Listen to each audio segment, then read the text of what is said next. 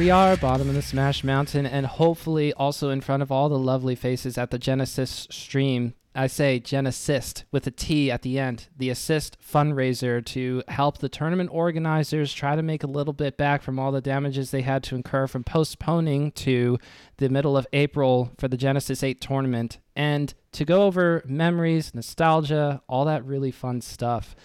Have a very, very special guest, Melee's top 29 best melee player of all time, sitting at 29th, made it on the list. Let's go, Kevin. PewPewU hopping on. I really appreciate it. How is it going? What's up, Jesse? Thanks for having me on again. And uh, I'm doing great. As you said, 29th best all time. Hopefully, uh, hopefully as the years go by, I don't get kicked up too many spots and and hopefully I can I can hold on to top 30 if I can. And we'll see about it. But uh, I, I'm doing really well and happy to be making my second appearance on the podcast. And I believe the last one that we did was almost exactly a year ago. Yes, uh, it was the middle or end of February in preparation of the Alston Melee Bender. And of course, both of our ties right. to Alston Melee are very warm and familiar. They did an amazing top 10 doubles teams of all time. You and SFAT, the PewFat team, landed at number one. Spoilers. Oh, I should have led with that. Go and watch the video anyway. It's it's really really awesome, and that was it's a great just, video. Just as you were announcing your retirement from melee, so it's almost been a year since you've also announced your retirement. Yeah, that's true. Um, what what was crazy is kind of like as as I was getting ready to announce my retirement, there were a ton of content pieces that were coming out like right before then, and I just happened to appear in like three important ones. Like there was uh there was what uh there was the Alston Melee one, and then I believe there was a turn down for Walt about Apex, which was very important, and uh shit, I'm I'm trying to remember. There was there was one other thing, but uh but yeah, just really blessed and I I know we had talked about this when we weren't rolling, but I am really enjoying my time retired from competitive play. Obviously, I do miss being a part of that whole shebang, and I'm not like fully removed from it yet. Uh, but but I've been enjoying watching from the sidelines and and not feeling the pressure of having to practice and whatnot training is a really big part of trying to stay relevant in melee because there's so many people who just play and play and play. Even if you have good routines of not playing too much if you have good practice routines you have partners that you can practice with for specific matchups film study having a coach like you and, and bobby siege the coach over at clg who still is with SFAT if i am up to date on my info that there's just so much that goes into it. It's not showing up and playing video games as some people might assume. So I was gonna ask you something to the effect of you're you're still playing, but you hadn't really yes, you hadn't really gone to a whole lot of events, mostly because of the pandemic, but also I think you had said you had tweeted around the time that you said Genesis 8 wasn't looking possible for you because of all the concerns around the Omicron variant that it was going to be your first big tournament back just as a tournament viewer as a as an attendee just just the day pass stuff. No no com- competition no brackets but that was going to be like kind of a big step for you, and now you don't get to make it. How how does that feel? Yeah, I mean, first off, it is what it is. Uh, you know, Omicron is going to do what it what it wants to do. Uh, but yeah, that was going to be a big milestone in in my career, and I believe actually we had talked about that those 11 months ago when I had said something like one of my goals is to attend a super major as a spectator and not as someone who's going to compete. No intention of money matches. Not going to push myself at all. Just going to day drink, be a little degenerate, and and and side bet. Uh, and let's go. And yeah, I mean, I, I'm I'm bummed that it's not going to happen. Honestly, I'm really bummed. But it's uh, it's it's bittersweet because uh, selfishly, I didn't want my track record of missing Genesis to to go uh seven for eight because I've attended the past seven, and if I was gonna have to miss it and it not getting postponed, I was gonna actually have to miss the eighth one, and that would have really sucked. It would have been really bitter because there's not a big list anymore of people who've either attended or played in all of the Genesis tournaments, I mean, there's the popular ones like Mango and, and Hungry Box, but you could even start start to say Armada and then realize, oh, Armada wasn't at Genesis Seven, which is just a wild thing to consider. If I the Genesis That's Seven true. was early 2020, so yeah, that's true. so not there as a single competitor at the very least. I, I wouldn't actually off the top. No, he wasn't in doubles because that was um wasn't top two wasn't top two don't think he was QFAT in and doubles. um um I want to say Plup and Mewtwo King, but I'm just drawing at straws there. No, I, I think you're right, and I think we lost them. Unfortunately, my my final my final major we ended up losing, but you know it is what it is. Uh, yeah, I I think you're right about that though. No Armada, and that's crazy to think about because Armada is like synonymous with the Genesis story to me. Like like the Genesis story doesn't exist without Armada. Pretty much what I'm saying. Uh, and and that's just crazy to think about. But a great way to segue into the first Genesis is to talk about the way that it was sort of built up at the time. There was a lot of momentum being generated from events like Revival of Melee, and I think Pound 3 or 4 had already happened by the time Genesis 1 rolled around. Yeah, Pound 3. Gotcha. Thank you. And so when you get to Genesis, and all of a sudden it's almost 300 people showing up for singles, over 200 for for for doubles. Excuse me, I was let's say competitors for for doubles, and it's in California, so that's very close for you. You're actually able to go, and I remember you saying tournaments and attendance for you was spotty because you know you're young at the time, and your parents Right. are saying, "Wait a minute, we you, you want to go, you want to go where, how far, for how many days, and wait a whole weekend?" But you were able to go to Genesis one. So for you, like, what was it like when you realized I'm actually going to get to go to this? Oh, well, first off, it was surreal. Um, not so surreal because I was going to but more so because I was going to be able to meet these people. I, I honestly, by that time, I didn't have big ambitions for like my competitive career. Like, I was still largely more so a fan of everything. Um, and you know, as we talk about this tournament, uh, so also grows like my my intense intense fucking fandom for smash and and this weekend like honestly changed my life um from what i saw and the storylines that i saw unfold on on that weekend literally the most life-changing weekend i think i've ever had um and and to to back it up a little bit to talk about going to this tournament uh and and how apprehensive my parents were about it so to give context, I live about an hour 15, hour and a half from where it was being held. Luckily, it was being held in the summer, so didn't have school, so I could attend all the days. But my parents didn't feel good about us like staying in a hotel with a bunch of strangers and shit. So what we ended up doing is they're like we have like this this old school old school like minivan Previa and it looks like a green egg and I'll, I'll show you a picture right now and we just packed everyone in that car uh, everyone being like SFAT, myself, my coach Bobby, um, wasn't wasn't our coach at the time, uh, and it was it was crazy. Uh, you know, there were also a few others like like Zach's little brother L. If you have all heard of him, you should have heard of him. Uh, and yeah, I just sent you a picture of this Previa, the family car, and uh, they drove us to and from the venue each and every single day, and uh, it it was it was amazing. Wow, that's so cool. That's that's what you're rolling up in. You get out, you go, yeah, yeah, yeah. What's up? Oh my gosh, that's awesome. Yeah, we're we're carrying two CRTs out of that thing too, and and uh, yeah, and we're tiny, man. This is in 2009, so I just finished like freshman year of of high school, so that would be um, can't really do math. Maybe I was 13, maybe I was 14. but very Something like young, very young. yeah, super duper young. Um, and when when I was in the Smash scene, I was known as like the baby. There was a joke where I was that I was 12 for three years. Uh, Because I I don't know. I mean, like I still look super young right now, but but even back then, you know, I was like I was like a fucking child. And so, yeah, 2009. That's 13 years ago.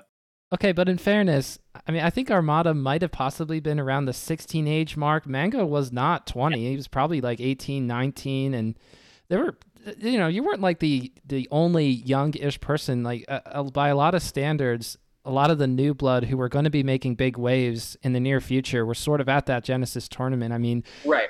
Y- and you were active on Smashboards and everything, so you know that you're going, you're rolling up in the green egg of awesome and you're trying to enter in the event. So do you want to talk about your placements at all? do you want to just skip that for now until it's a no, like... no, we can totally talk about it because it's it's short and it's sweet. I didn't even make it out of pools. right. Uh, yeah, I ended up losing to uh shit, let's see. So it was it was round robin pools. I ended up losing to NES Noob, the late NES Noob who who passed away maybe about 8 years ago. Uh rest in peace. Uh ended up losing to a Luigi player named Pac-Man. Uh and there were a few others. But uh but yeah, I, I was pretty sad. I wasn't like torn up about it. But the moment I finished my my pools, I went. I was like, all right, I'm gonna go play some friendlies. Like you know, that was my first major or whatever the hell. We didn't even call it a major back then. Um, and I ended up sitting at a TV with Kage and Axe.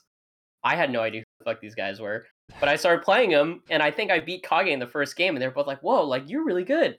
Like, how did you do in pools? Like, oh, I literally just drowned. Like that? That's crazy. That's crazy. Uh i also had really bad tournament nerves back then but uh but yeah my singles ends there got like fucking like i don't know like 80th place and then uh in doubles uh zach and i make it somewhat far. Maybe get like 17th 25th could probably look it up somewhere but we ended up losing to scar and dark on corneria that shows you how old we are No, but that's a tough stage, if it, if, especially for Marth. I imagine kills off the top. Wait, hold on. But Scar would have played Falcon. Who would have Dark played? Dark played Jigglypuff. Dark is actually someone that I I want to shout out as being one of the best, most underrated doubles players of all time. So I have said this before on the Twitterverse. I'm gonna say it again right now. Shout out Stark. Shout outs. Wait, Scar teaming up with a puff at Genesis 1. And I know because I've been studying up on top eight single stuff for a video that I'm making for this event, is also Scar got double eliminated by Puff in final bracket because he finished around you know, like fifth or sixth place or whatever it was. They played tiebreakers, tiebreakers back then. Yeah, don't let him don't let him hear you say or whatever it was. He will tell you that he got fifth and and not sixth at, at Genesis um, that actually wasn't a standard thing. That was that was a Genesis only thing, so that we could figure out um, like tiebreakers, and so we could see who could make more money. It was essentially just a way to get more hype matches out of the already eliminated players. Um, and so I believe Scar loses to Mewtwo King for a sixth place. Sorry, Scar. but the people, the people. I mean, I thought of it as fifth in my brain, but I, I, when I was looking it up, I was like, why sixth? Wait, there's a seventh and eighth. They must have played tiebreakers. Which, yes, to to that point, I feel like that could be really fun. It's just that everybody's sort of built and conditioned. As soon as they're out in losers, they're like, I am nope, I'm done for the night. Yes. I'm not. I'm not playing any more melee, or at least in I need theory, a break. In theory, it sounds fun. In practicality, when you're dealing with Smash players who are competitors and they just want to win, moment they lose, they don't want to play anymore. I guarantee you that. So yeah. And maybe you didn't necessarily know how big the stage was. Nobody's calling it a major. It's just a big ass tournament or however it was described at the time. So for you, it being your first major, I mean, that's not necessarily what you're taking in. What's standing out to you the most as you're walking around the venue and trying to play friendlies and meeting people like Kage and Axe? Yeah, shit, man. The biggest thing is being able to meet these people and see these people. I wouldn't say I went up to people and I like met them very aggressively. I was like very shy and like very introverted as a kid and and didn't really want to just be involved with with any of that socializing, but I just wanted to go watch people play. So, you know, some of the people that I know who were on like my I need to watch this player play list. Number 1, Mango. Number two, Mewtwo King. I ended up playing him. He four socked me. Um, Dark Reign, G Reg, uh, people who were making crazy, crazy fucking combo videos. And it was always like, is this player good or is he just like really stylish? And so like when I went and I saw G Reg, I was like, oh, this guy's good. Like this guy's fucking good. Uh, same with Dark Reign. I was like, I was like, yeah, like I watch all their VODs, but I don't know how good they are. Like, because I've only ever played the West Coast players. Um, and so like anyone from the East, anyone from the Midwest, I wanted to watch them play. It also just so happened that uh, there's so many like Europeans there who I didn't really know. Uh, I only knew about Armada barely, uh, and and the only other European players that I'd ever heard about were um, Amsah, not to be confused with Yoshi Amsa, uh, Sheik Amsah. With an H. Uh, Amsah Tech, Amsah. Amsah yeah. Tech. Yes, yes, exactly. Uh, and yeah, so so seeing like Armada and Aniolis, that was I'm just wondering, just to make sure, are you still with me? Because you went silent there for just a second. oh Oh, yes, I am. You're coming through. You are coming through. Okay. Okay, Awesome. So, on the last day, on the Sunday, what do you remember from? I'm assuming that you stayed to watch top eight and everything. Did you actually get to do that? yeah, didn't watch the whole fucking thing, and that was legendary as fuck, dude. Let me tell you. Oh my god, that was the best thing I've ever seen. Best before we even called it esports, best esports experience of my entire fucking life. And and I've ranked these in my life. Number one, Genesis One, by far, nothing comes close. Number two, top esports experiences, probably gotta be when Cloud9 beat FaZe at the Boston Major in Counter Strike. And then number three was when I made top eight for the first time in Evo. But like that Genesis one, I wasn't even involved. That was the best thing I've ever seen my whole life. And it's it's just because it, it just felt enormous and it felt like it was so much bigger than me. And and let me tell you, the the expectation going into this tournament was Mango number one, Mewtwo King number two, Deshiz was number three. And oh my god, it it did not play out like that at all. If I'm going off the top of my head, there that was upset fucking city, dude. Like Armada playing against DaShizWiz. DaShizWiz known to be the the Peach Slayer. Like he is the Peach Slayer. And goes like what, like five games and he loses. And we're like, no way. Like there's no way that Shiz just lost to a Peach player. This is fucking crazy to me. And then, you know, we're thinking like, oh, but but he gets like he and Lamb Chops are so good against Peach and and all that. And then we're like, okay, well, he's he's facing Mewtwo King next. You know, that's a good matchup for Marth. There's no way that that Armada wins uh, against Mewtwo King. Nail biter set. I think that also went five games. Uh, and and Armada beats Mewtwo King, and we're like, there's no way Mewtwo King, the second best player in the world, like actually loses to this European. Like I have not heard of this guy outside of this weekend. Uh, and then we're like, okay, okay, he he's on a tear, but surely he doesn't beat Mango. And then Mango plays him, and he fucking beats Mango four games, maybe, maybe five games, and we're like, holy shit, like this dude just made it to like grand fucking finals, like this is crazy. Like he just beat North America's top three, and this is just like some European dude. We're like, dude, this is like our first big tournament that involves like the whole world, and like there's a lot of regional pride at this time, and so we're like, fuck that, like, like this is like USA, like fuck all that shit, like. Like let's go, Mango, yo, anyone, like just step up, like beat this, beat this guy who's coming in here as like this foreign challenger. He's so solid and he's doing things we've never seen, and it's just amazing, dude. Uh, aside from like Armada's journey as well, was like a huge breakout tournament for Hungry Box. Uh, if you don't know, Deshiz was in Hungry Box from the same region, and uh, when it when it came to the world stage, Hungry Box ends up beating DaShizWiz, dude. And we're just like, this is crazy. Like, like we didn't know like he had this in him, and and we're seeing all these like emergent stars, and uh, it was just fucking crazy, man. And and yeah, yeah. I'm gonna throw it back over to you before I just st- keep going on this tangent. No, it, what what was interesting was that Armada and Mewtwo King in winter semis was supposed to go to Game Five, but they played it out as a best of three. And by the way, they counterpicked back to FD, and like homemade waffles on the mic is going, wait, wait, wait, whoa, why are they going back to FD? Because game one was played on FD and Mewtwo King won that. Then Armada won game two on Mute City, I think it was, and then they Right, of right. back to to FD. But and so the announcer goes, "Hey, D, uh, DSR, DSR, somebody somebody ask Armada. Does anybody know Swedish like that kind of thing? Like." d- Somebody tell him he doesn't have to go back to FD because everybody knows how much Mewtwo King loves Final Destination Right. going there for counter pick.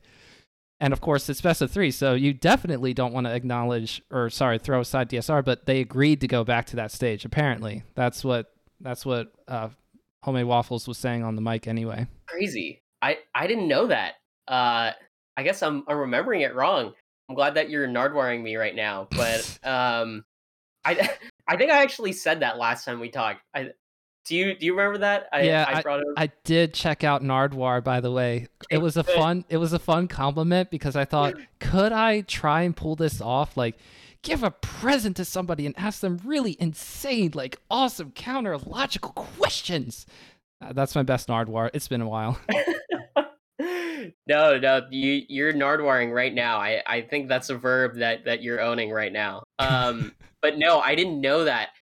What's cool about that set? There was a moment in that that like really like changed me, and that was when Mewtwo King literally survives a forward throw, and uh, homemade waffles like that's the best DI I've ever seen. I was like, wow, that is the best DI I've ever seen. I was like, anyone could do that. Like, I'm gonna try to get my recovery to be good and and that was like a moment that like flipped a switch in my head uh so that that was interesting i actually didn't know that they played bo3 though that's uh that's dumb but it was meant to be because what we got out of grand finals for Genesis 1, I mean, there's a video that somebody took. They were technically filming a brawl friendly, but in the background you could see everyone standing up for that last stock situation on game 4 of set 1 of grand finals when Mango hits the rest. It's all history from there. Although it is fun to think that last game in set 2 was actually Armada counterpicking to a blue fox and not a red fox for some reason, but his peach was cooked by that point. It was just absolutely it was it was slaughter, but after that read, it's just sort of you could kind of see that and seeing that play out in such like I, I want to say it was like very much a storybook thing to to see all the sort of different narratives of our you know Mango's the best in the U.S. and here comes this relatively unknown player from Europe. I mean Europe knows Armada, but the U.S. is about to find out who exactly he is, and it is insanity that he's in winner's side of grands. But then Mango brings it all back and wins anyway, defends US, the U.S. and defends like America being the quote unquote best country and me- for at least for the melee player sphere. So really, Definitely. really cool. I'm just interested from like your perspective, like how far away you were from that, or if like you're just you don't even care, you're just watching and you're going nuts like everybody else. uh i'll describe the setting because i remember it fucking vividly. Uh so we're in antioch in the summer. It's hot as hell. And the room is like pitch black except for the the projector at at the front. Um and it's dark as hell. They got fans going in in every corner of the room and people are sweating their their fucking asses off. Um literally the whole melee side is watching this top eight. From the start of the top eight actually from from the from like the end of what's the t- the cutoff that we do now? Top 32 top 16 uh funny about that when that top 16 ended we were supposed to segue into brawl being up there on the stage. And everyone you know bobak actually makes an announcement. He goes like announcement we're gonna have fucking brawl on on the main stage and everyone goes boo! Fuck brawl! Uh, and then like you know everyone's like oh come on fuck that! You know because amazing mailer is just being played and then from from pocket of the room start hearing fuck brawl fuck brawl and then everyone around everyone around the the whole venue is like fuck brawl fuck brawl and then like everyone like turns to the brawl side and they're like chanting chanting fuck brawl at these brawl players. I'm like dude this is fucked up. Like this is mean. And like we're just we're still chanting fuck brawl. I might have i might have thrown in a fuck brawl there because fuck brawl at the time not not fuck brawl today fuck brawl at the time. And we're just chanting at these dudes and i look over to the to desk and there's bobak and he's just looking over at Hellenic, and he's just like, it's like, like, what do we do? What do we do? And you know what they did? They put melee back up there, baby. Yes, let's go. and so uh, melee melee was was still being played up there, and then top eight starts, and the name of the emotion in the room is fucking anxiety, dude. We did not want this European guy to win. It's like skinny, tall European dude plays Peach. He's like a fucking alien because he like is so robotic and he's just so much more well composed than all of the U.S. players. And uh, we just didn't want him to win at all. And so you know it gets down to that grand finals. I'm like in the the thick of the sea of people, and I'm just like with with my homies, uh, with like my high school homie. Uh, I don't even think Zach was there next to me, but like, you know, it's a slow matchup. Puff versus Peach is a really slow matchup, and and Mango's like losing. He's like very visibly losing. He starts bringing it back in in that that fourth game of the first set of grand finals, coming from losers. We talked about that read. That is the best read in Smash fucking history, and I stand by that. That was that was the the winner. You know that that got his major win in 2009. And to put into perspective for Mango, he's the only player in Smash history to have won a major in three decades. 2009, he wins Pound and Genesis. 2010s, name name any of them, okay? Then he goes, wins Big House, wins wins uh what call it? Smash Summit. Summit 11. Yeah, yeah. Mm-hmm. Yeah. So fucking amazing. Uh, to go back to that that set though, uh, another rest happens in the fifth game of the first set, and that was Mango like doing a, a tight dash dance, Armada rolling into it. I have heard, I have heard from Europeans. I guess there there were some whispers that come through, and and please, Adam, if if you ever ever listen to this, please please confirm or deny. Uh, did you roll into that rest purposely? I, I've heard that he oh. rolled into that rest on purpose to give Mango a false sense of confidence. And if that's what? true, if that okay, okay, right? That's what I'm saying. If that's true, you're a fucking genius because he starts bringing that shit back yes. hard. Yes, like, dude. Yeah, and so, yeah, Adam. Someone send this to Adam please confirm or deny. I have to fucking know. Like this is this is one of those things that like is an unsolved mystery for like over a decade. You've you've played against Armada, of course, obviously a lot in doubles, and hopefully at some point in singles bracket. Hopefully, you had the uh, be- uh, privilege of being able to play against Armada. Is a very good opponent, yeah. and we don't get to see Armada play anymore in the modern era and like the post Slippi era. So that's that is a shame. But back in that time, however you want to go back to, whether it was in that moment, watching him play against America's best players and, and going through every single one of them, including Mango and winners leading up to Grands, like you, you mentioned how composed he was even back then. And that is something that you can see so clearly from like all the sets that he played. It seemed like every time he's in a top eight, super composed, would pop off at crucial moments because he understands when those moments are most dire and when he needs to show up and get a clutch moment versus whoever he's playing against. But that is that that play style seemed to come through even back then. That seems clear to you, right? Absolutely, absolutely.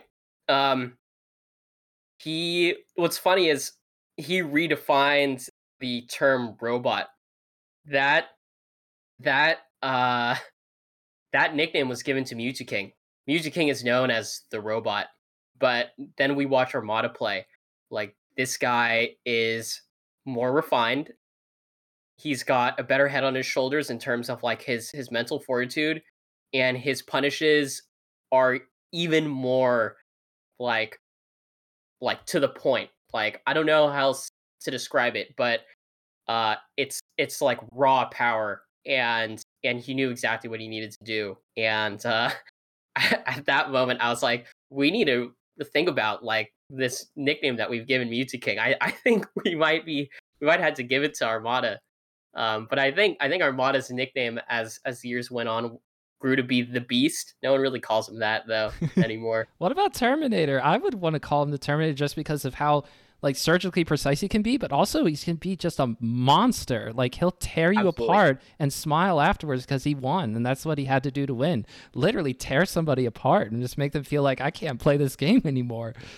Yeah, yeah, he was a very stoic competitor, but uh, the first time I actually ever saw him like super pop off was when he won Genesis 2. I remember he's sitting next to Mango. We got Mango right here in this chair, and like he gets the last hit, and he stands up and he just fucking like like flexes on him. He's like ah, like right over him, and and like I remember I I turned over to Brandon. I was like, damn, like did this dude just like pop off and like yell in, in Mango's ear? He's like, yeah, I think he did. I was like, okay, dude, like shit, go off, dude. Uh, yeah, I think I think uh, you know, nicknames aside, that guy is an absolute fucking legend, and we had no idea how blessed we were to like have him in our lives when we did. Because having a player from Europe who had such an early showing of dominance and coming back to the US for tournaments subsequently, it took a little while, took a couple of tries, but eventually starts just sweeping up everything and has very dominant streaks where everybody goes, Wait, who's getting second to Armada today in top eight? Like that's was the feelings at different times. Mango had those periods of time. Hungrybox, of course, had those periods of time, and it, it's really interesting once those big streaks go of like, oh my gosh, this this player's like low key kind of killing the game kind of drama. But then, of course, the upsets always happen. Mango pulled it off on that day, so with Mango winning and yes, even winning that game five in the first set of grands, because like you said, it was last stock, last hit. Like there were a couple of hits that Armada got in where Puff goes off the screen. I can't believe how close Mango got yes. to losing game five after getting I that rest know, in game dude. four. that was insane. I know. It, it was unbelievable. And and the anxiety was mounting in that room. Uh I I'm just so happy that Mango ended up winning it. Uh and and what I was saying, going back to what I was saying about like how I became like the ultimate fan after watching that, just being able to be in that room being at like the center of like that fucking electric fucking like maelstrom of just like testosterone and emotions and like blood, sweat, and tears, all that shit. You know, just being in the middle of it and like really being a part of it. I was like, dude, like, this is special. Like, I can't believe I got to go to Chinese school next week because like that's gonna be a fucking buzzkill compared to this week. Like, like, I, dude, I at that point I was like, I can't get enough of this. Like I immediately went home watching like mad videos, like watching as many videos as I fucking can, like trying to get a taste of that again. And I was just like, I cannot fucking wait until the next one. And like, and at that point, you know, I'm watching all this happen, and it's all so surreal. Like, there's so many emotions going into me as well because I'm like, first off, I really want Mango to win. Like, I'm a huge fucking Mango fan, but I'm like, like you know, maybe someday I could do this like maybe someday I could be like on this stage and and like I I wonder how I would feel being in that uh granted I've never made it to grand finals of of a major but being up there on that stage uh nothing like what I had imagined at such a young age but like that mystery and and just being a part of that whole thing was so so fucking amazing and so life changing and I don't even have the right words for it because it was just so fucking electric and I just still remember the way that I felt being in there young ass kid fucking like standing on a chair and like looking over like these tall ass dudes for this this video game. And uh, at that point in time you know everyone's telling you video games aren't shit. I'm like dude like like fucking try telling me that after seeing that like that was life changing it would be obviously one of like a like a, to put it on the list, it would t- be near the top of the list for me if I could go back somehow and make better decisions with my life and get out there to California somehow as like a 14 or 13 year old. Because I was born in 95, so in 2009 I would have been going on 14. Yeah, in that in okay. that summer. I, I was born in 94, so I've only got one year on you. No worries, no worries. We're starting to get to that point now, though, right? Because in 2020, 1990 was 30 years prior, so we're we're getting there. That's true. That sucks. Yeah. We're literally closer to 2050 than 1990 now, something like that, right? Anyway, all, Damn, we're getting we're we're getting there. We're getting there. Oh, I just went there. My camera. Oh, never mind. We're back. The camera's back. The camera's back.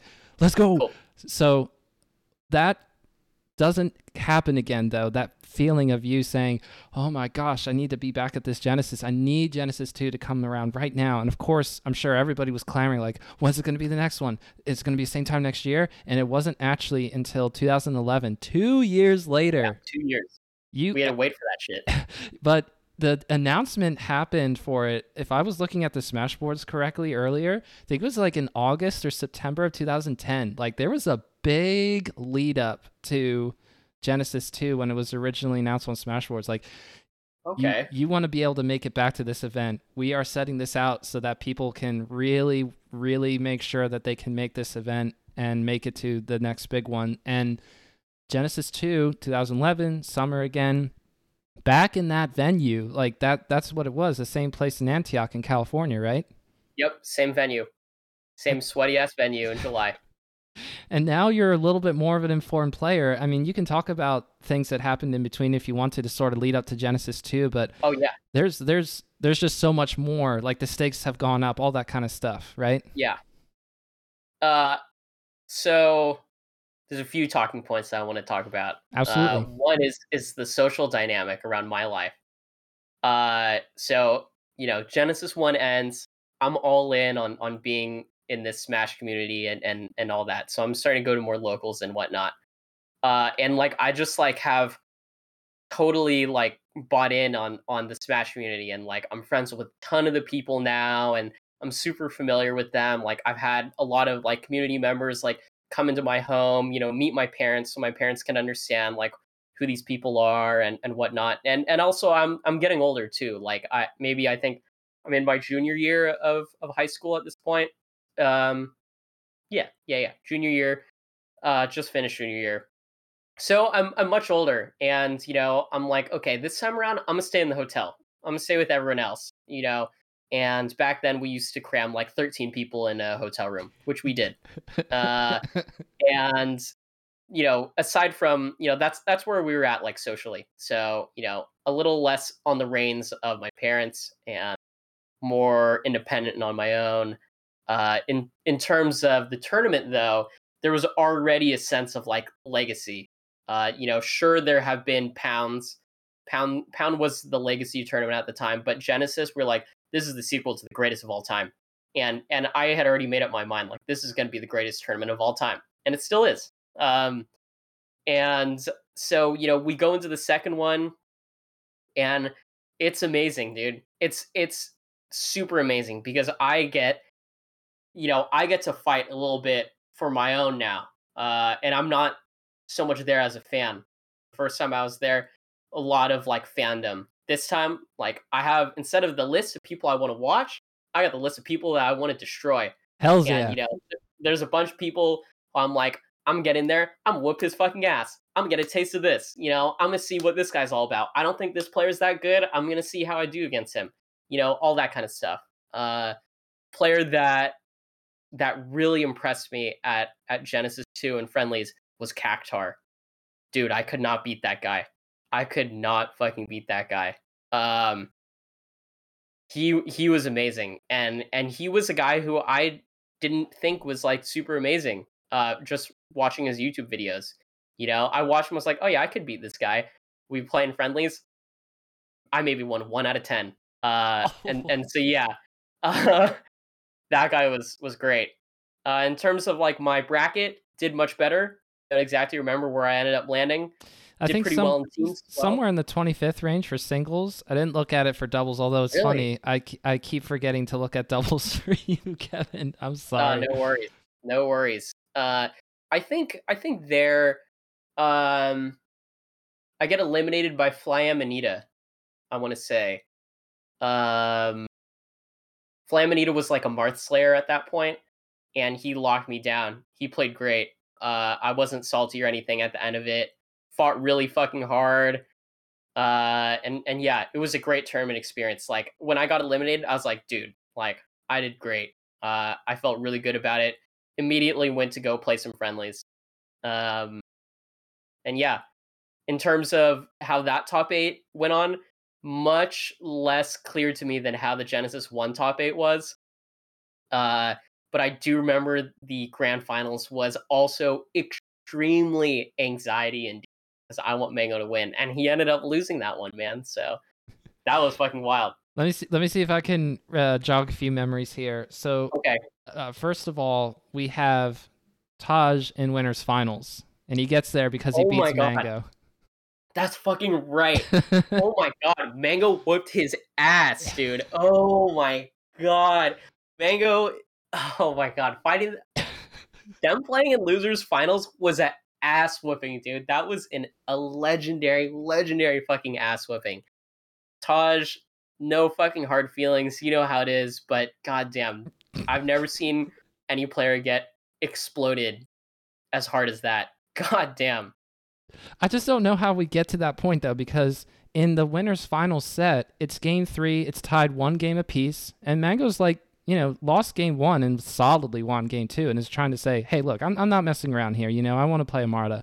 But he's up three stocks to one, and Taj makes the comeback on Battlefield by getting two really good gimps, you know, kind of almost Mewtwo King esque, if you will, or, or PPMD later, you, Zain, you get it. Like, it looked really amazing, even for back then, of just how all of a sudden Taj wins game three, wins game five, is moving on to winners finals to play against Armada. But then the crazy weird stuff happens because by this point, Armada and Hungrybox already timed out game one of their set. It was really weird. Young Link was starting to become a chore for everybody to watch the Jigglypuff, Jigglypuff versus Young Link. And then in winners Young Link in Genesis 2? Yes, that was that was the game one Dreamland tie time out where Hungrybox is trying to fly away and Armada goes to the Young Link up B and is one percent short of hit. the tie. Yeah. yeah. But in winners finals, Taj versus Armada, the, the first two games are Mewtwo, uh, Mewtwo versus Peach. It's it's Taj's Mewtwo versus Armada's Peach, and HomeMadeWaffles on the mic is just going like, oh man. Oh, and by the way, you're on the mic too a little bit here and there. You're sort oh, of yeah. nearby the commentary station. Let's talk about that, dude. Yeah, uh, that wasn't intentional. Like that's that's me like chilling at the commentary desk because nowadays there's the stage and behind the stage is where all the commentators are and it's very closed off. But before there was a stage and then there was the commentary desk and friendly stations right next to it. So I'm actually sitting like near the friendly stations at the end of that row just watching and then Brandon every now and again just has the mic and he's like, "What do you think about this?" You know, I'm like, "Oh, dude, this is fucking crazy," you know, you know, and it's like I wasn't intentionally on on commentary whatsoever, but but uh, I was just there, you know, by circumstance. Um, so yeah, that that was wild. And then yes, the losers final set legendary one of the few 2-0 victories ever because after the second game it's a such a f- solid four stock whooping that taj just quits. I was like you know what? I'm done. I'm i'm happy yeah. with third. Thank you. Thank you all. And then it is the more modern matchup what everybody's used to seeing in terms of the right. mango armada legacy. It's peach versus fox. And it's it's electric it's a game five set and a lot of people still look upon that as like uh, really meta changing and really pivotal to the history of melee because Definitely. that's that's Armada's first Genesis win. It's his first U.S. tournament win or U.S. tournament major. I have to assume that he played at least in a couple of little tinier things along the way. But anyway, that, that was, was, the meaningful one. Though. That was the that was the big one for him. And like you said, mm-hmm. that whole pop off where he's like, Yeah. I got you. I got you. Finally. I mean, uh, yeah. watching it in the metagame doc, uh, it was like it was very emotional because like you could see how much that win meant to him. That picture where Definitely. he's holding the championship belt and that mm-hmm. he's so happy. He's like, I destroyed him. Yes. yeah, and that was like his way of saying like, like you got me, I got you. Genesis three, let's see about it. And Genesis three, man, Oh my god, they make us fucking wait, dude. Five years, 2011 to 2016, dude. Oh my god, that's crazy. And oh my god, yeah, they made us fucking wait, and we're we're just rubbing our hands the whole time. We're like, like, oh yeah, sure, these guys have played each other a good amount of times in these five years, but that's not that's not Genesis. We got a tiebreaker to settle, you know, and we're just waiting the whole fucking time, you know. And uh had it not been for Evo, I don't think Genesis would have come back. I think Evo really put us back on the map in terms of like mainstream uh esports audience and and even just like being accepted into the fighting game community. We were kind of just like in our own bubble. Evo kind of made us relevant in that front and then, you know, the documentary comes out and then, you know, we're suddenly the cool kids, which is just so fucking weird to me because we're you know, the whole time we're outcasts. You know, the cool kids are the StarCraft players and the Halo players and, and whatnot. Uh, we're the side tournament that happens at MLG, and and then suddenly we're we're the front page people, and and people love us, and you know, like League of Legends streamers look up to us, and you know, a bunch of other fighting game players really like Smash Bros. and it's kind of you know a lot of other esports titles and esports professionals are like you know if i could be great at one game it would be melee.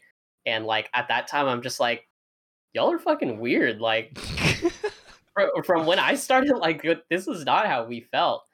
Uh and no complaints here obviously because you know i love where we're at these days.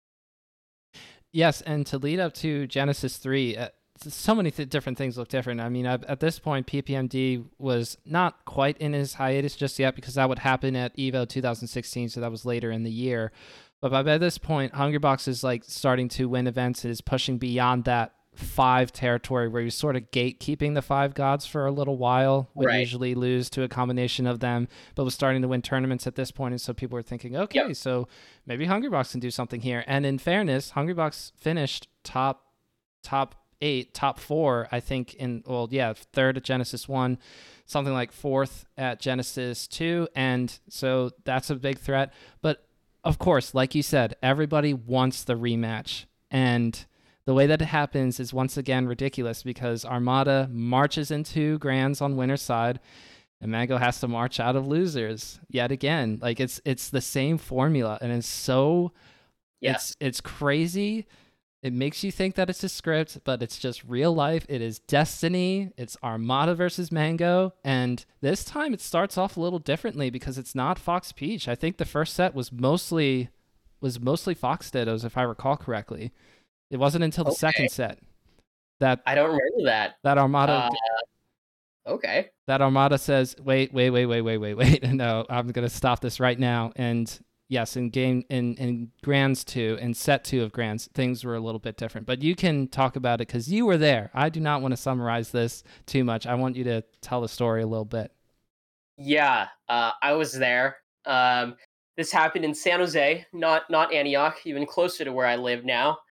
Um, happens in San Jose in the what is the name of it?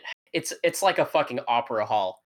Oh, and oh yeah, big it, stage. Feels amazing, dude. Such an upgrade from from the previous venue, and you know everyone is like on their feet, like, and it's like bleacher seating that you know ascends up like it's a fucking you know coliseum uh and people are just on their feet and it's like random people like fucking hugging each other mango's like making this fat comeback like all throughout losers bracket just doing ridiculous ass shit, you know, beating all the players who who have stood in his way and you know, maybe he didn't have like a, a great record on these players all year.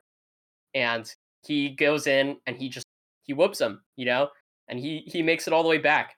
Um I don't actually remember how that grand finals played out. What I what I want to say is Mango lost steam and and loses in 3 games. So is that correct? Yeah, first set was three one in favor of Mango, and then set two three one in Armada's favor. Just yeah, run out of oh, steam. Okay. There was a reset. Okay. Yeah, there was for Genesis three. It was it was not that way in hmm. Genesis four. I'll just put it that way.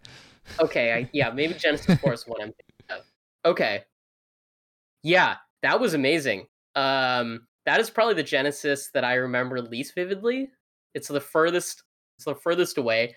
Uh, but that definitely felt like it was a tiebreaker and, and the whole whole fucking like theater of people are like all in on mango. I just remember like after the whole set uh i i leave and like my girlfriend's like dude why are like your shins bleeding? What the fuck? Or i don't think it was my girlfriend. I think it was just it was, it was one of the one of the people's like dude your shins are like bleeding. What? and it was I was like jumping around like a fucking maniac and like crashing into the row in front of me of chairs.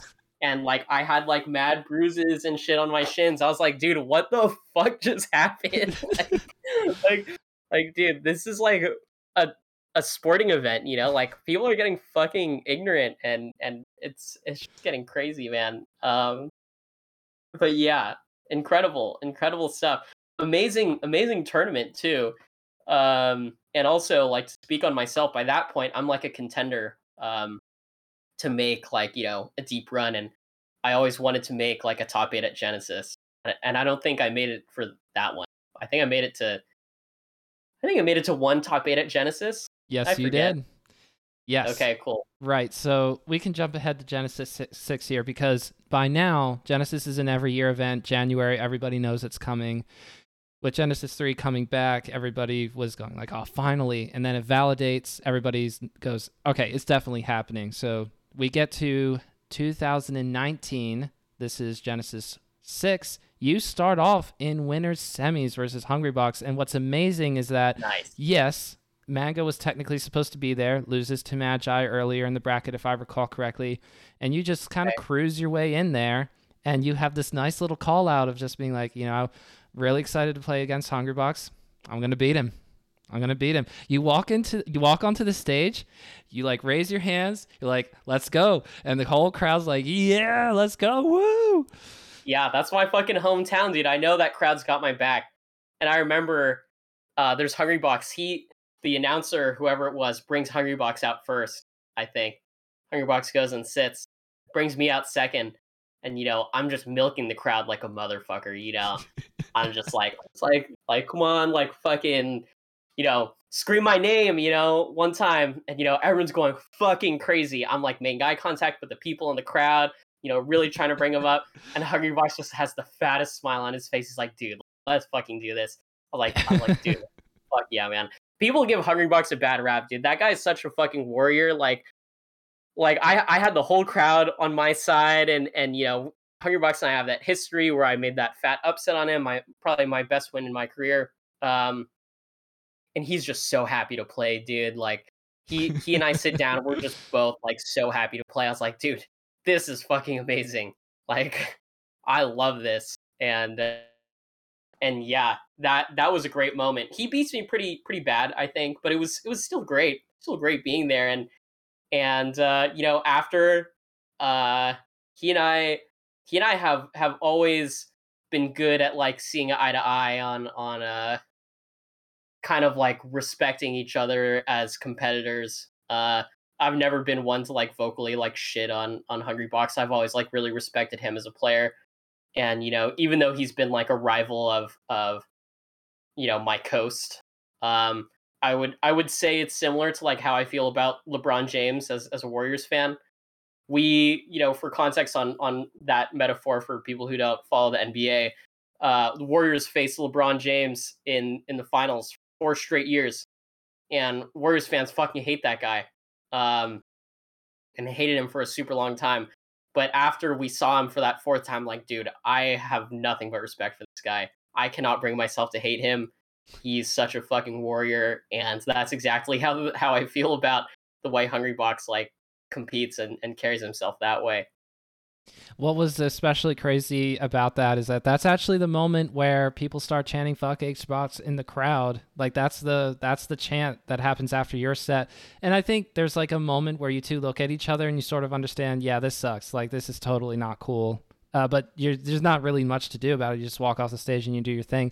And he gets the moment that he's been waiting for, where he is so close to winning a Genesis over and over again, is always like in the top four, just short and it's actually uh, it's it's it's Axe, it's Pikachu Axe who's gonna go up to play against him in grand finals. So you That's went down to losers and you played against Axe and you actually took a game, which is awesome because wow, is... I actually took a game.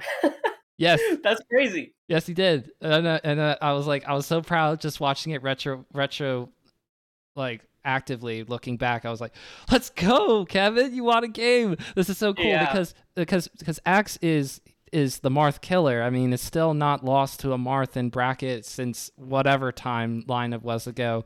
But like Axe had to beat Zain just to make it into top eight. Like that was the top eight qualifier set, which is wild to think about, by the way. But he Yeah, gets all the way up to sure. grands from starting off in top eight losers, like going all the way up and going through Plup, who he hadn't beat in like three years at that point. It's just wild. Really? Yeah, so then they play against each other. The timeout game happens in game three where they go to time and Hungrybox wins that and then wins game five pretty convincingly, just in the sense that Axe just sort of run out of answers because Hungrybox has got that experience at that point. He's Yeah, got. Evo 2016 by that point, so he's the he's the player that most people know him by now. Although I can't really say that anymore. There's the online HBox too, but all that to say, Yeah, it's a little weird. he got his first. He got his first Genesis at Genesis Six, and yes, you stood in the way. However, a brief a time, it was still really awesome. You still kept it, you know, respectable. You didn't get four stocked. You didn't trashed around or anything. It's just, you know, Good. Hungrybox is an amazing competitor. for sure. Yeah, I actually spoke to SFAT recently, um, because we were playing some doubles, just you know, recreationally for fun. I'm not getting back into doubles. Don't don't don't Tell them know. about your Captain. Falcon, Kevin. Tell them. uh, but yeah, I was like, I was like, Zach, let me take the Pikachu. He's like, oh, okay. I was like, I'm the best Marth versus Pikachu in the world, which which is a horrible claim, by the way. But uh, Zach starts laughing. I was like, "What's so funny, dude? Like, like what's what's Zain's record on Axe?" And he doesn't say anything. It's like, "What's Rishi's record on Axe?" And I start naming every Marth player. I was like, "Like, what's their record on Axe? You know, they have fucking tell me." And you know, I was like, "Who won the last time? Who who beat Axe the last time?" Like, I'm pretty sure it was me, like nine years ago. Dude, put some respect on my name. I'm the best player in the world against Pikachu. Uh, and I was like, disregard that I lost him 20 times in a row. And Zach said something really funny. He's like, he's like, yeah, like you helped write the book on on uh losing 20 times in a row. And then I was like, yeah, and and like now you're writing the next chapter, and we both like start laughing so fucking hard, dude. Like, yeah, so fucking funny. Just a great moment between Zach and I. And and you know, while we're talking about Zach, I I also want to send a PSA out to the world that Zach is probably the most misunderstood competitor in Smash, and I I think um just like the the greater world uh and you know the people of Smash are really failing him and and just failing the community at large by being such such adverse like babies to what he's about and um just makes me sad to see to be honest. I wish that people were more kind about this kind of thing um you know and this this goes for for all competitors like sure it's really fun to like shit on zach sure it's really fun to shit on like salem when he's acting a fool and or or hungry box when he has like a shit take or leffen when he says you know the shit about minimum wage Uh, yeah, Um, yeah, yeah. I remember that. Yep. but uh you know at, at the end of the day i think a lot of these people on the internet uh they need to not take life so seriously and and they also need to stop looking at these smash players under a microscope so heavy and just fucking give them a break man. Like please like that's my best friend. Uh and i i hate getting involved in any amount of drama. So this is like the one and only time i'm, I'm gonna say a psa about it. So uh yeah i just had to take up those three minutes. Thank you jesse. Absolutely. No, Kevin, I think that I, I wasn't going to ask you to do anything like that, but I think it's awesome that you feel the need to do that because that just shows like the friend that you are. And I think just to briefly add on to that, how what do I know? I've I've interviewed SFAT before, that's true, and I've talked to you a little bit, yes. And so do I know you in a way other than an hour long conversation? No, I don't. And I don't really know Mango at all other than of what I've seen him play and in streams and stuff. So why do I feel the need or why does anybody feel the need to get out their phone and start talking trash because what? Because they heard somebody else say it? Like that is that is the part to me that I feel like is the the the the damningest thing. Just being like yes, people are talking about it publicly, so public discourse will ensue. But what you're gonna immediately go after somebody because some internet parasocial stranger tells you to? That that's the part that's a little odd to me. And Yeah, man. I wouldn't want to see it on on. I wouldn't really want to see that on a lot of people, but in this case, I I'm sure it's mostly misunderstanding plus mango with the biggest stream from melee all that stuff that's that's the tricky part Yeah, another weird thing is like that same day, Mango and Zach hashed it out. They didn't say anything about it online, but they hashed it out.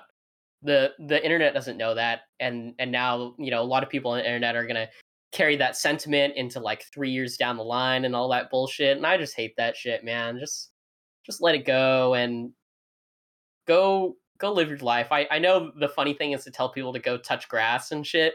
Uh, but you know, honestly, just just don't don't worry about all that kind of stuff and whatever opinion you have uh it does affect people so like i don't i don't think that you should just think twice what i'm trying to say is you should think twice before you send that tweet um the end that's the perfect way to put it and the great way to t- say touch grass besides that is what new album have you listened to lately this is something that I just wanted to make sure I hit you with because I know you how much you Good. love new music. What have you been listening Good. to I was, recently? I was actually Jesse. I was going to ask you if you weren't going to bring it up with me. So so this is great.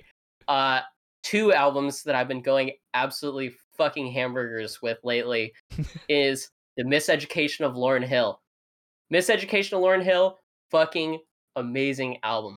Let's see. I think this came out in in uh what is it, 97 or something? 98 uh miseducation of lauryn hill r&b slash slash rap i guess album the roots of it are, are in hip-hop from from lauryn hill and that is absolutely amazing everyone should go check that out second come away with me by norah jones absolutely an album for moms and my mom loves that fucking album that's like some real coffee on a saturday morning type beat and everyone should go check that shit out. I have been absolutely spamming the shit out of those two albums, and so you all should too. I love how you say you're eating hamburgers on and spamming the shit out of it. Oh, that's awesome. Uh, so for me, I saw this viral Twitter clip of, of Ray Charles and Jamie Foxx playing piano together during the filming of Ray, which is a movie released uh, like 2004 or whatever. And so I listened to Ray Charles like deep dive. I just go on his Spotify and I press shuffle. And there's just some like I'm just walking away. I, have heard like best of albums, but I went a little bit deeper than that because I listened for like a few hours, and that's just what a talent. I mean, I I think I remember something about all the you know craziness of life of performance, blah blah blah. I think that's what the movie is mostly about. The movie that was released with Jamie Foxx starring as Ray Charles, but like artistically, like so impressive. Like the voice and the piano playing, I was I was just blown away. So like I know that's a little bit more basic because honestly, I've heard the name Norah Jones before, but I don't I don't think I've heard the other name before either, or the the Lauryn, Hill. Hill, one. Mm-hmm. Right. So I'll have to go check those out. Yeah. Uh, Lauryn Hill is absolutely a fucking classic. Uh, you know, in in the era and the genre. Norah Jones, that album won like five Grammys or something. Lauryn Hill also won like five Grammys for that album. Uh, so you know, also also basic in its own right, but yeah, really great. Uh, really randomly, I want to talk about two other songs, not by these artists. You talk about Ray Charles, and I just want to bring up an amazing fucking song by Stevie Wonder, and that's "Isn't She Lovely." That song's about his daughter, and he's talking about how lovely she is, and you know you know, isn't she pretty? Isn't you know, isn't she wonderful? Just think about it. He's never seen her in his life. He's blind. Isn't she lovely? It's even more beautiful. Oh, the second awesome. one that I want to talk about uh, is a song that I used to listen to as a young teen, and this is a band that usually gets a few scoffs, and you know people kind of make fun of you for listening to it. But I actually recently revisited some of their albums, and that's motherfucking Coldplay a guilty pleasure of mine. And the song Yellow, the song Yellow by Coldplay. He's he's singing about, you know, and it's all yellow, talking about, you know, all these amazing things, comparing it like to the beauty of the stars. This is actually about his former wife, Gwyneth Paltrow, and her yellow hair. And I recently learned that, and I'm obsessed with that fact. Uh, and and so you know, when I listen to that song, uh, I can't stop thinking about like how beautiful of a song it is, you know, despite it being Coldplay. And I have to laugh at myself a little bit for listening to Coldplay in 2022, but it's still great. Can I recommend a Stevie uh, Stevie Wonder song that I don't? I think it goes under the radar. Uh, Overjoyed. Sure. Have you ever heard that song before? I've just uh, Overjoyed. Overjoyed. Yes. Overjoyed. Overjoyed. Yes. I, I think it's. Think so. I think it's so beautiful. No, you should check it out at, uh, at some point. I, I don't. I, I, couldn't even tell you what album it comes off of, but I'm listening to "Isn't She Lovely" or something else by Stevie Wonder at my parents' house like a while ago, a long time ago. And my mom says, "Oh, Jesse, play Overjoyed," and I'm like, "Oh, great, a deep dive," because I'm a basic boy. I have to admit it, but I listened to that song and it's so wonderful. It, I was blown away. Like even the first time listening to it, I think that basic boys like me who need to hear something different over and over again before finally starting to like it, I liked it on the first play. And like I still go back to it. It's I I love that song. So I, I would recommend anybody check out Overjoyed. Just, cool. I I just muted, listened to a few seconds, never heard it. I'll listen to it right when we finish. Awesome, really cool. We're we're over an hour here, or getting about to it, and yes, we didn't get a chance to talk about everything, but it would be so hard to summarize seven Genesis tournaments plus talk about Genesis Eight being moved back. It'd be so tough. But the good news is that there will be lots and lots and lots of content for the people who are watching now. You would hopefully know that by now, where this Gen Assist event running to help fundraise lost damages, lost money that Bobak, Sheridan, uh, everybody else on the Genesis team had to had to hold because I need to make this as clear as possible for someone who may or may not be listening to this, who would, for some odd reason, even though you're in this deep, would not know. But I just need to say it.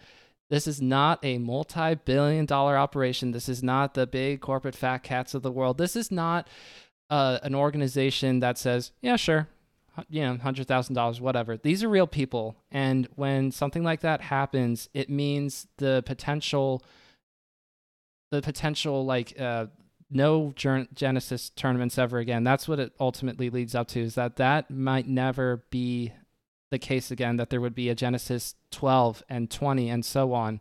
So that's the whole reason why we're here to do that. I would just encourage anybody I'm sure you can type in exclamation donate or however it's going to be for the actual event, but we'll we'll make it clear for you while you're watching. And so please, whatever you can give, just please donate and we really appreciate it.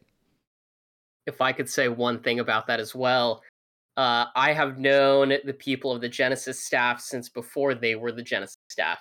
Uh, these, especially Bobak and Sheridan, were two people who were amazing mentors for me at a young age and you know always took it upon themselves to like kind of watch over me when I was really young at these tournaments.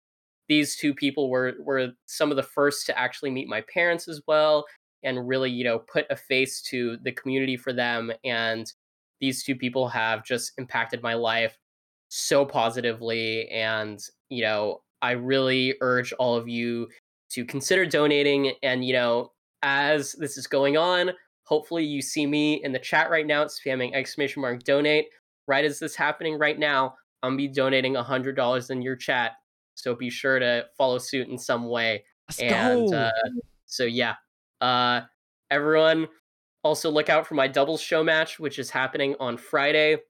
I don't know if this is public knowledge yet. Let's go. But, uh, yeah, Let's there, go. there is there's a doubles show match.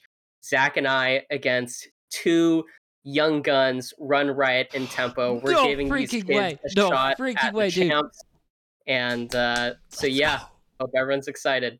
I'm so excited. Sorry, I had to draw back so hard just now. That is going to be awesome. I'm very excited about that. Okay, so Run Ryan and Tempo, where where are they like in the U.S.? Aren't they like somewhere Midwestish? I'm generalizing so hard here. I just can't I remember. More more on the east side of of the U.S. So it's not going to be you know LAN, but it'll be fine. Fuck it, let's run it. and uh, we just want to give these these young guns a shot at the champs, as I said, and and uh, you know, win or lose, no Johns. I'm out there and I'm gonna compete. It's gonna be my first time competing uh, in in quite some time, and so I hope you all enjoy that shit. Yes. Oh my gosh. What if you get another moment where uh, and the offhand chance, this is very unlikely, but what if you lose and then SFAT says, well, let's run it back $100, $200. Yeah, congratulations for getting your moment in the sun. I'm like $500 richer now. I'm going to take that W home and eat some. eat some of my goat yeah. meal. yeah, yeah. Uh, you know, we'll see. We'll just have to see. We'll see if that old competitor takes over my body again, and and uh, we'll see how much fight I got in me. Awesome. Well, looking forward to that Friday night. Yes, PewFat versus Tempo and Run Riot. That'll be super awesome to watch. And for everybody who's been sticking around this long, thank you so much for joining us. And we'll see you next time. Peace out, everyone. Thanks again for having me, Jesse. Awesome to have you on, Kevin.